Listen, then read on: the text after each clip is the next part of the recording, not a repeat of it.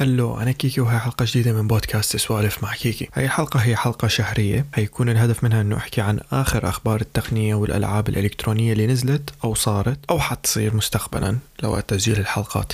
بحلقة هذا الشهر حنحكي عن سيارة أبل وشو علاقة كيا بالموضوع وعن كيف شاومي عملوا شاحن لاسلكي بس هالمرة عم بيكون عن جد لاسلكي وشو قصة تحديث أبل القادم وفي Note من سامسونج هاي السنة وروك ستار عم تحضر لك لعبة GTA 6 بس هالمرة البطل حيكون بنت وفي نسخة جديدة كمان من لعبة سان أندرياس وفي كمامة لل gamers من شركة ريزر.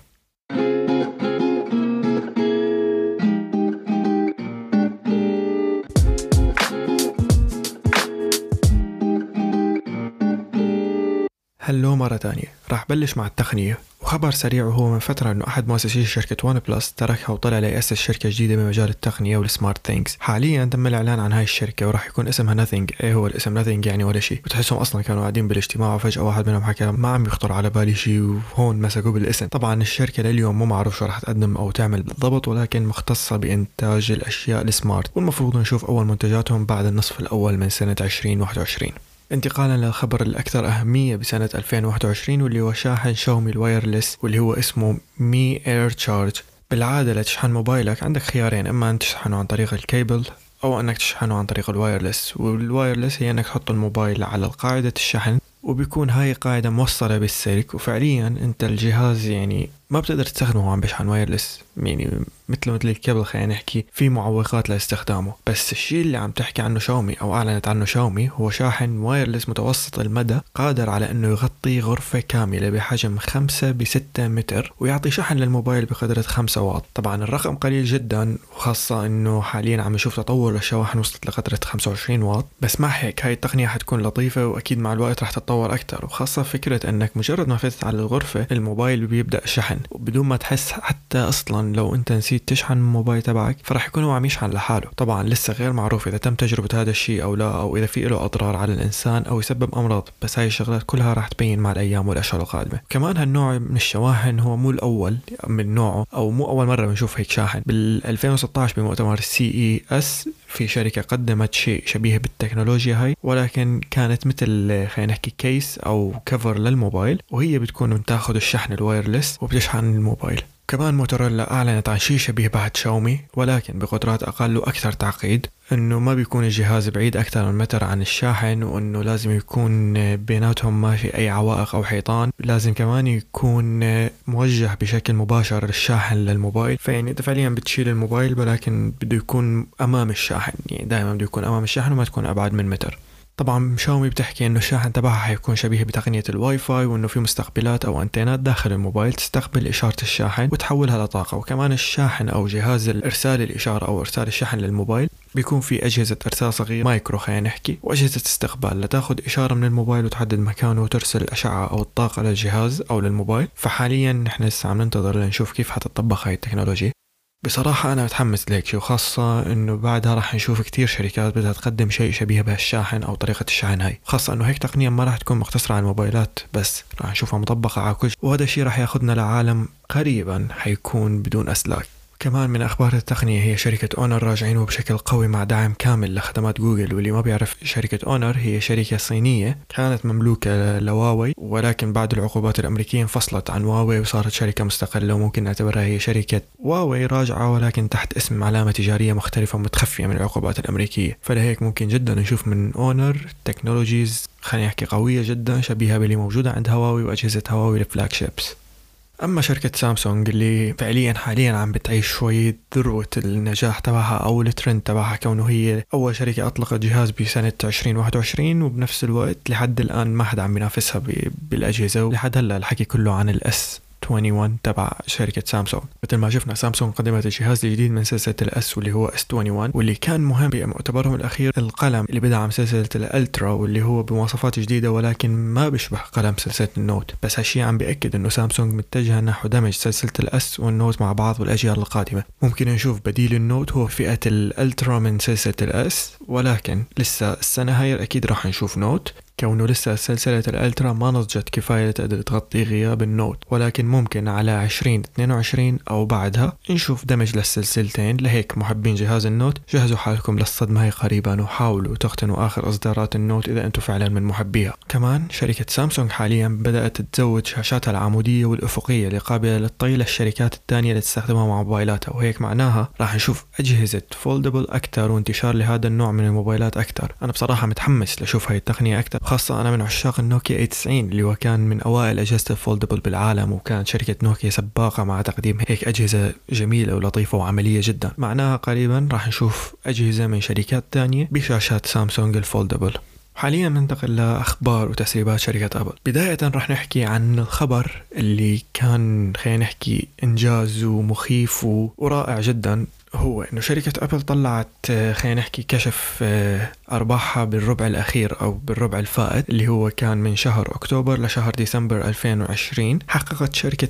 أبل دخل بأكثر من 110 مليار دولار وبصافي ربح بتجاوز ال 25 مليار دولار. الرقم قياسي وضخم مقارنة مع الجائحة اللي نحن عم نمر فيها حاليا ومع كل شيء صار ب 2020 كمان بالمقارنة مع أرباح الشركة بنفس الربع من عام 2019 فلهيك يعتبر هذا الشيء إنجاز مع قلة المبيعات والحركة المالية بالأسواق وبهاي القيمة من الدخل قدرت ترجع شركة أبل للمركز الثاني بعد سامسونج كأكثر شركة هواتف تحقق دخل مع تراجع شركة هواوي للمركز الثالث نتيجة العقوبات الأمريكية وكل شيء مرقت فيه خلال السنة الماضية. كمان من الإنجازات اللي أعلنت عنها شركة أبل إنه حاليا في عندهم أكثر من مليار جهاز آيفون شغال ومستخدم حول العالم وأكثر من مليار ونص جهاز مستخدمين ولساتهم بالسوق. يعني إحنا عم نحكي عن أرقام جدا كبيرة. يعني فعليا إحنا عم نحكي من كل 8 أشخاص في شخص معه جهاز آيفون شغال بهاي اللحظة. هاي أرقام ما انها قليلة. صح توزع مستخدمين أبل خلينا نحكي هو على دول معينة مو منتشرة بكل دول العالم مثل باقي أجهزة آه، الشركات الثانية المنافسة. ولكن يعني كمان رقم رقم إنه مثل مليار جهاز خلينا نحكي active أو فعال بنفس اللحظة حاليا هذا الشيء كتير بصراحة خرافي وكبير. أما كتسريبات فبلشت تطلع التسريبات عن الآيفون القادم واللي هو غالبا حيكون 12 S. لحد هلأ ما في تأكيد على الاسم ولكن في كتير ناس عم تحكي عن فكرة إنه ابل ما راح تسمي اسم آيفون 13 أو آيفون 13 لسبب إنه هذا الاسم مرتبط مع شغلات سيئة ببعض الدول وببعض المجتمعات. فلهيك غالبا حيكون اسم الجهاز هو آيفون 12 S أو 12 S.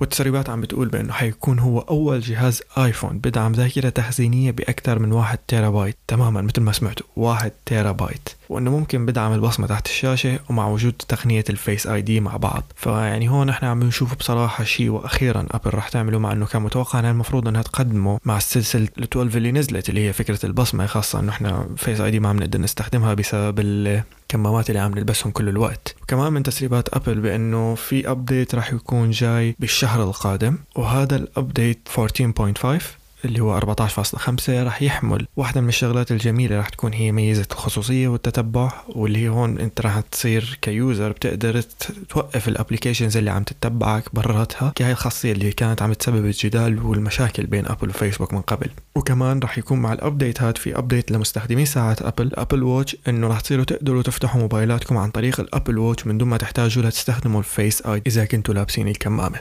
وكمان من تسريبات أبل وهو إنه أخيرا خلال سنة 2021 راح نشوف ال AirTags المشروع اللي أبل إلها عم تشتغل عليه أكثر من سنة. وعم نسمع تسريبات عنه وهو فعليا شبيه للي أطلقتها سامسونج بمؤتمرها الأخير ال SmartTags. غالبا هاي ال AirTags راح نشوفها بشهر ثلاثة أو أربعة في مؤتمر آيباد القادم. التسريبات هي حسب شركات تصنيع الإكسسوارات اللي فعليا بلشت تنشر إنه كيف راح تكون الإكسسوارز تبعوت ال AirTags اللي ما بيعرف شو هي ال AirTags أو ال SmartTags هي أجهزة صغيرة الحجم ممكن يكون شكلها دائري خلينا نحكي. أه بتعتمد على البلوتوث أو الواي فاي لتبث إشارة للموبايل. ممكن تكون ميدالية مفاتيح أو تحطها بالمحفظة بحيث إنك تقدر تعرف وين مكان محفظتك أو ميدالية مفاتيحك أو عن طريقها بتعرف وين مكان موبايلك.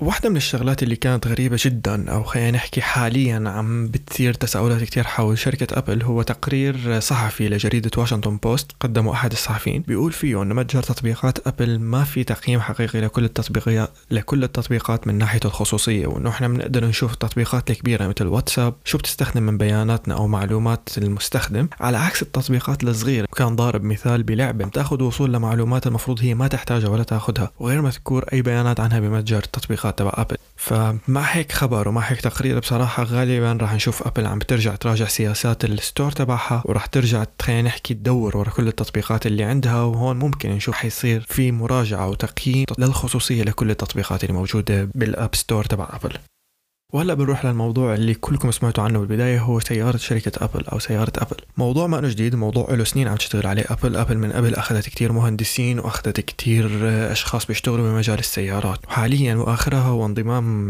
مدير قسم الشاصيات أو تصميم الشاصيات بشركة بورش لشركة أبل. يعني فعليا طلع من شركة بورش وانضم لشركة أبل حاليا. بس اللي كمان عم خلينا نحكي عم بيأكد المعلومات أكثر هو تعاقد أبل مع الكوريين. من فترة منيحة ببداية هاي السنة سمعنا عن إنه كيف شركة أبل حابه تفوت مجال تصنيع السيارات ذاتيه القياده والكهربائيه وتسرب الخبر إنه أبل عم تعمل اجتماعات مع شركة هيونداي الكورية لتنتج سيارتها بالتعاون معهم. ولكن مع التسريبات الأكثر دقة وهي استثمار شركة أبل وشركة كيا بقيمة 3.6 مليار دولار. هون بنعرف أنه عن جد أبل عم تتجه لصناعة سيارة ذات جودة وتقنية عالية. لأنه شركة كيا هي شركة تابعة لهيونداي ولكن هي بتمثل الجزء العملي والفخم من سيارات هي الشركة. وسيارات هيونداي هي السيارات العملية. في عندهم كمان جينيسيس اللي هي الأكثر فخامة وأصلا هي أكثر سيارة كورية فخمة وبتنافس الألمان. وكمان مثل ما حكيت لكم أعلنت شركة أبل عن توظيفها لرئيس قسم الشاصيات بشركة بورشه بأبل. وفعليا نعرف جدية أبل واختيار أبل لأشخاص ذوي قيمة عالية ومعرفة وخبرة قوية جدا لتصنيع سيارتهم. ممكن يكون توجه أبل لسيارات رياضية فخمة أو سيارات عملية فيها روح رياضية ولهيك هي عم تستقطب أشخاص مثل مصمم شاصيات سيارات بورشه طبعا جوجل كمان عم تشتغل على مشروع السيارات ولكن جوجل عم تشتغل حاليا مع شركة فورد وعلى الحكي والتسريبات إنه قريبا جدا حنشوف سيارة كهربائية من فورد بنظام أندرويد متوافق مع خدمات جوجل. وآخر خبر حنحكي عنه بخصوص التقنية هو إنه ممكن جدا راح نشوف تحديث قريبا لتطبيق انستغرام يكون فيه عرض ال stories بطريقة مشابهة للتيك توك اللي هي الطريقة العمودية بحيث إنه أنت تصير تعمل scroll down لتشوف ال stories تبعت أصدقائك أو ال stories تبعت الناس اللي أنت عامل لهم follow ويصير في تركيز أكثر على جانب آه، ال story بالتطبيق وكمان إضافة أشياء شبيهة باللي قدمها تيك توك للمستخدمين. وهون بنعرف كثير منيح إنه إنستغرام عم يتوجه ليظل هو المسيطر على أعلى عدد مستخدمين ومتصدر التطبيقات اللي بتهتم بنشر المحتوى الصوري أو المرئي. انتقالا لأخبار الألعاب وحنبلش مع شركة سوني ومع بلاي ستيشن 5 تحديدا. اعلنت شركة سوني إنه بلاي ستيشن 5 خلال الأشهر الماضية باع أكثر من 4.5 مليون جهاز وهالشيء فعليا مقارنة مع بلاي ستيشن 4 وعند إطلاقها هو إنجاز وتقدم ويمكن واحدة من الشغلات اللي زادت المبيعات هي إنه الكل قاعد بالبيت وإنه بنفس الوقت البلاي ستيشن 5 توفر بكذا نسخة وبأسعار مختلفة وبأسعار أقل من الأسعار اللي توفر فيها البلاي ستيشن 4 عند إطلاقه. طبعا مع هيك لسه عم نشوف شح بتوفر الكميات البلاي ستيشن 5 بالأسواق ولازم تعمل طلب مسبق لتقدر تشتري. مع هيك سوني عم توعد إنه راح تزيد الإنتاج بالفترة القادمة وراح توفر نسخ أكثر وللاعبين PlayStation Plus الألعاب القادمة لكم هي لعبة Control The Ultimate ولعبة Destruction AllStars وهي ألعاب فعلا قوية وجميلة جدا. لعبة Control هي لعبة جرائم وتحقيقات. أما لعبة Destruction أما لعبة Destruction هي لعبة قتال سيارات مميزة فكرتها جديدة فيها فرص أكثر للربح والفوز من ألعاب قتال السيارات اللي إحنا متعودين عليها. اللعبة بتدعم اللغة العربية كدبلجة وكلغة افتراضية خلينا نحكي للعبة نفسها. وكمان حنضل مع شركة سوني بخبر كتير خلينا نحكي ملفت للنظر. هو براءة اختراع جديدة لو لنظارة الواقع الافتراضي ال VR تبعت سوني. حسب الحكي سوني إنه هي حتكون تفاعلية كمان لغير اللاعبين. يعني أنت فعليا بتكون لابس النظارة وعم تلعب وأصدقائك حواليك عن طريق موبايلاتهم. عم بيقدروا يتفرجوا على اللعب معك ويتفاعلوا كمان داخلها بحيث إنهم يلفوا موبايلاتهم ليشوفوا زوايا تانية غير اللي أنت عم تشوفها. so, هون عم بنشوف تقنية VR جديدة جميلة جدا ولكن مو معروف لحد هلأ إمتى راح يتم إنتاجها أو إمتى راح نشوفها بالأسواق. واصلا إذا راح يكون في VR حاليا للبلاي ستيشن 5 أو لا يعني بصراحة يفضل إنهم ينتجوا بلاي ستيشن 5 أكثر خلي يتوفر عند الناس بعدين يفكروا بال VR وللاعبين لعبة Fall Guys في update قادم كبير نوعا ما راح يعدل ويطور من طريقة اللعب وراح يخليها تكون ممتعة أكثر وفيها نوع صعوبات جديد. فعليا هم عم يرجعوا يحيوا اللعبة من جديد ويخلوا الناس تلعبها أكثر. هاي اللعبة اللي خلينا نحكي ممتعة و funny ومسلية كانت وبنفس الوقت صعبة. أول ما نزلت شفنا كيف صارت ترند بسبب نوعا ما الغباء شوي بطريقة اللعب تبعها والتصرفات ال players اللي بيكونوا معك خاصة أنه هي لعبة battle royale نوعا ما ولكن بطريقة مختلفة وجديدة. بننتقل للخبر اللي كلياتكم خلينا نحكي مهتمين فيه إذا أنتم بتحبوا شركة Rockstar ولعبة GTA بداية لعشاق لعبة Grand Theft Auto خاصة نسخة سان اندرياس شو رأيكم لو نزل إصدار جديد لإلها أو remaster خليكم ترجعوا تنبسطوا وتلعبوا هاي اللعبة اللي إلها ذكريات مع كتير اللي عم بيصير ببساطة هو إنه في شخص سأل على منتدى GTA آه عن إنه إمتى رح نرجع نشوف النسخ القديمة من GTA وهل رح نرجع نقدر نلعبها مرة تانية. اللي صار إنه في شخص آه، جابه حكى له إنه قريبا. فمعناها رح نشوف remaster قريب جدا للعبة سان اندرياس أو لعبة Vice City ولكن المرجح حاليا هو لعبة سان اندرياس حيتم عمل remaster لها so أنا متحمس لإني أشوف هاي النسخة وخاصة إنه أنا من عشاق سلسلة سان اندرياس والشغلات الحلوة اللي كانت فيها والمهام الجميلة تبعتها. كمان مع أخبار GTA وحسب تغريدة لقناة GTA Series واللي هم جدا مقربين من شركة روك ستار إنه GTA 6 حتكون لعبة عالم مفتوح وأنت حر إنك تعمل المهمات أو أي شيء بدك إياه بداخل اللعبة وبناء على القصة بتلعب بالطريقة اللي بدك إياها وبتعمل كل شيء بدك إياه وتختار طريقة لعبك بدون تدخل السيناريو أو اللعبة لا يفرض عليك شيء معين. كمان اللي عم بياكد وجود لعبة GTA 6 هو تعاقدهم مع كثير ممثلين ومنتجين خلال هاي السنة فعلى الأغلب نحن حنشوف هاللعبة خلال 2022 أو ممكن بعدها بشوي ولكن ما راح نشوفها بسنة 2021 كمان حسب تغريدة لتوم هاندرسون عم بيحكي إنه في عنا شخصيتين حيكونوا باللعبة واحدة منهم حتكون أنثى والثاني حيكون ذكر. ولكن غير معروف لحد الآن كيف راح يتم هالشيء إذا هو مثل سايبر بانك أنت من البداية بتيجي بتاخذ شخصية معينة بتلعب فيها كل ال game أو هم الشخصيتين راح يلعبوا مع بعض أو يكملوا بعض خلينا نحكي ويعملوا مهام مختلفة عن بعض مثل ما عم بنشوف ب GTA 5 حاليا. وعلى سيرة سايبر بانك جماعة سايبر بانك جهزوا حالكم في تحديث قادم راح يكون كبير وراح يحل كتير